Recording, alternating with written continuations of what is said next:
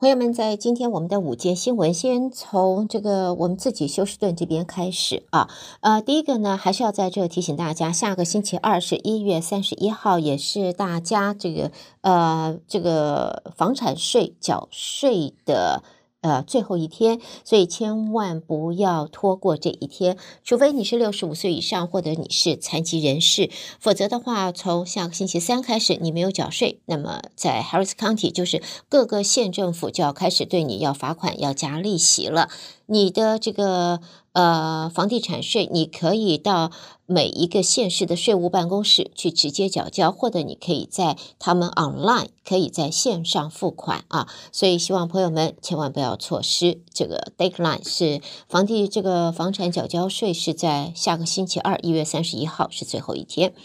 好，接着呢，我们再提醒大家，呃，在现在呢，在很多的大的城市规划里面，脚踏车或者说自行车已经成为不再是以往只叫做健身，现在呢又恢复到变成了。代步工具啊，变成交通工具了。所以在呃，我们休斯顿呢，现在也跟一个叫做 B Cycle 的组织，现在 Metro 在跟他合作，那么投入五十万美金来协助 B Cycle 这个公司，呃，来就是继续推展它的 Bicycle 自行车啊，它的这一种公用租用的自行车的计划。其实，在我们休斯顿。呢，在二零一二年，这一个 B Cycle 这一家公司，其实它是一个非营利性组织，就已经在我们休斯顿推出了呃自行车的这个计划。但是在过去呢，一个是受到疫情的影响，大伙儿被 lock down 锁在家里，所以没有人出去骑车。那么再来呢，现在。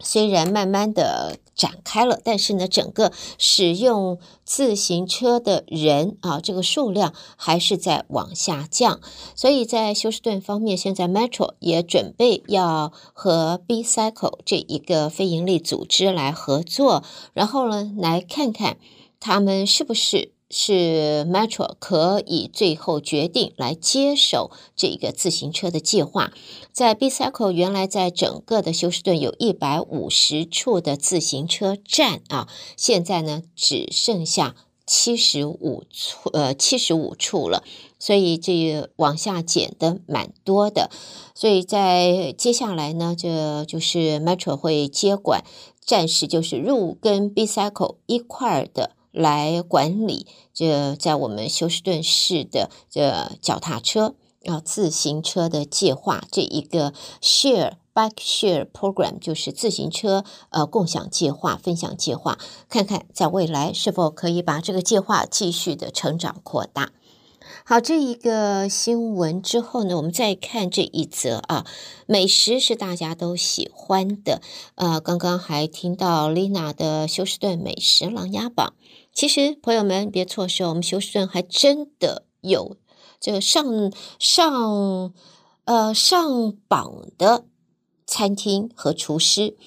在我们休斯顿是在全国的最佳厨师餐厅的比赛，叫做 James Beard Awards。在去年我们获奖一年之后，今年在我们休斯顿有十名。的厨师和餐厅也入围了，在今年的 James Beard Awards 的半决赛当中。那么，在我们休斯顿带领领头的这个餐厅呢，是 Lucille's Hospitality Group，它的主厨也叫他的名字是 Chris Williams，而 Chris Williams 呢，他也是我们德州唯一一位获得杰出餐厅老板荣誉的。呃，这个老板，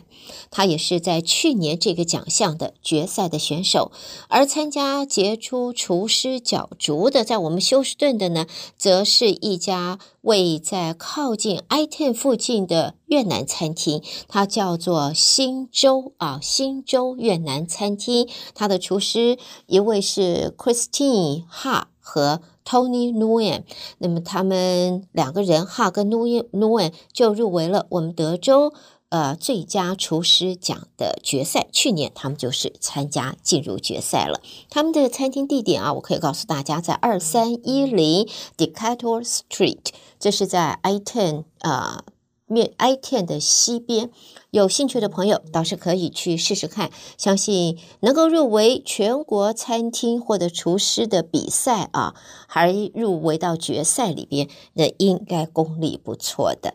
好，这是带给大家在我们休斯顿方面的新闻。下边呢，我们来看的是美国其他方面的新闻。第一个看到美国教育部民权办公室的统计显示，去年财政年度期间，美国校园收到了一万九千笔的歧视投诉，这也是前一个财政年度二呃，这是二零二零年的两倍之多，打破了二零一六年财政年度的一万六千笔的记录。所以，在美国校园里边，身心障碍、种族跟性别歧视的投诉现在是暴增。再来呢，美国官员也在今天宣布，联调局害入了利用勒索软体作案的活跃犯罪集团，叫做 Hive，阻止他们的行动，也拯救了大约三百名被害人，挡下了一点三亿美元的赎金支付。美国司法部长贾兰德和副部长摩纳克以及联调局的局长瑞伊，他们共同宣布，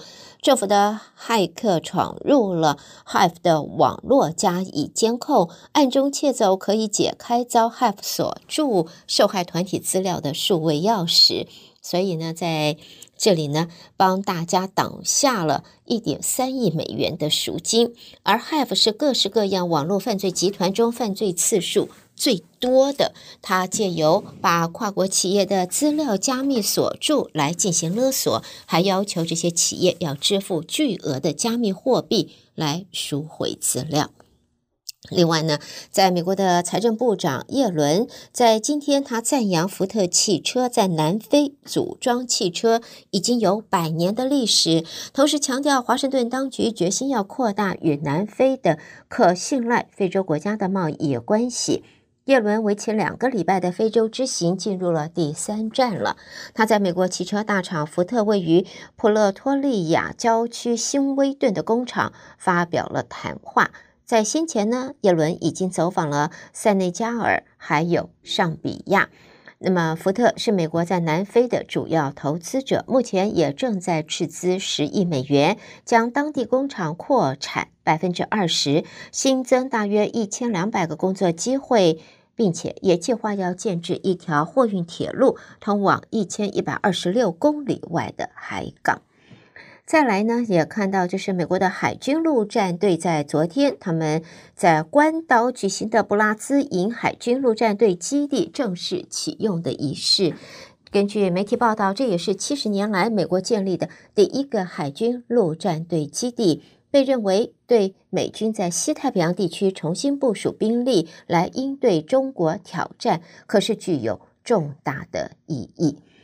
好，我们新闻方面呢，也看日本，在日本首相岸田文雄在今天表示，不能够排除经济倒退到通货紧缩的可能性。因为呢，在因为这个内需驱动的通货膨胀仍然是相当的微弱啊。那么，在媒体报道，岸田文雄在这个参议院的会议上做了上述的表示。岸田还说，日本央行在去年十二月政策会议上的决定。它就是一项操作上的调整，要顺利的提升和维持货币宽松政呃政策的效果。好，最后我们看到的是英国的消息。根据英国媒体的报道，英国的政府官员正在研拟延长在英国和外国籍学生合法在学打工的时间。可能方案包括把现行的学期内合法打工时数由每个礼拜的二十个小时提升到每个礼拜三十个小时，甚至有可能会完全取消对于打工时间的限制。其实呢，外国学生一向都是英国教育产业的重要财源。对于补贴本国学生，维持各大学校园的财务平衡，可是贡献良多。所以，英国大学联合会的数据还显示，外国学生每年可以为英国的经济带来最少两百五十九亿英镑的净收入哦。这可是占英国教育产业出口收益的将近百分之七十。所以千万不要轻忽了这些外籍学生，不管是在英国还是在美国，或在任何一个其他的国家，外籍学生真的是可以为这一个国家带来不少的、不少的呃经济，不少的财源。好的，带给大家，这是我们今天的午间新闻，胡美健在这为大家翻译、编辑和播报。谢谢您的收听啦，朋友们，下边精彩的节目别错过了，我们继续一块关心。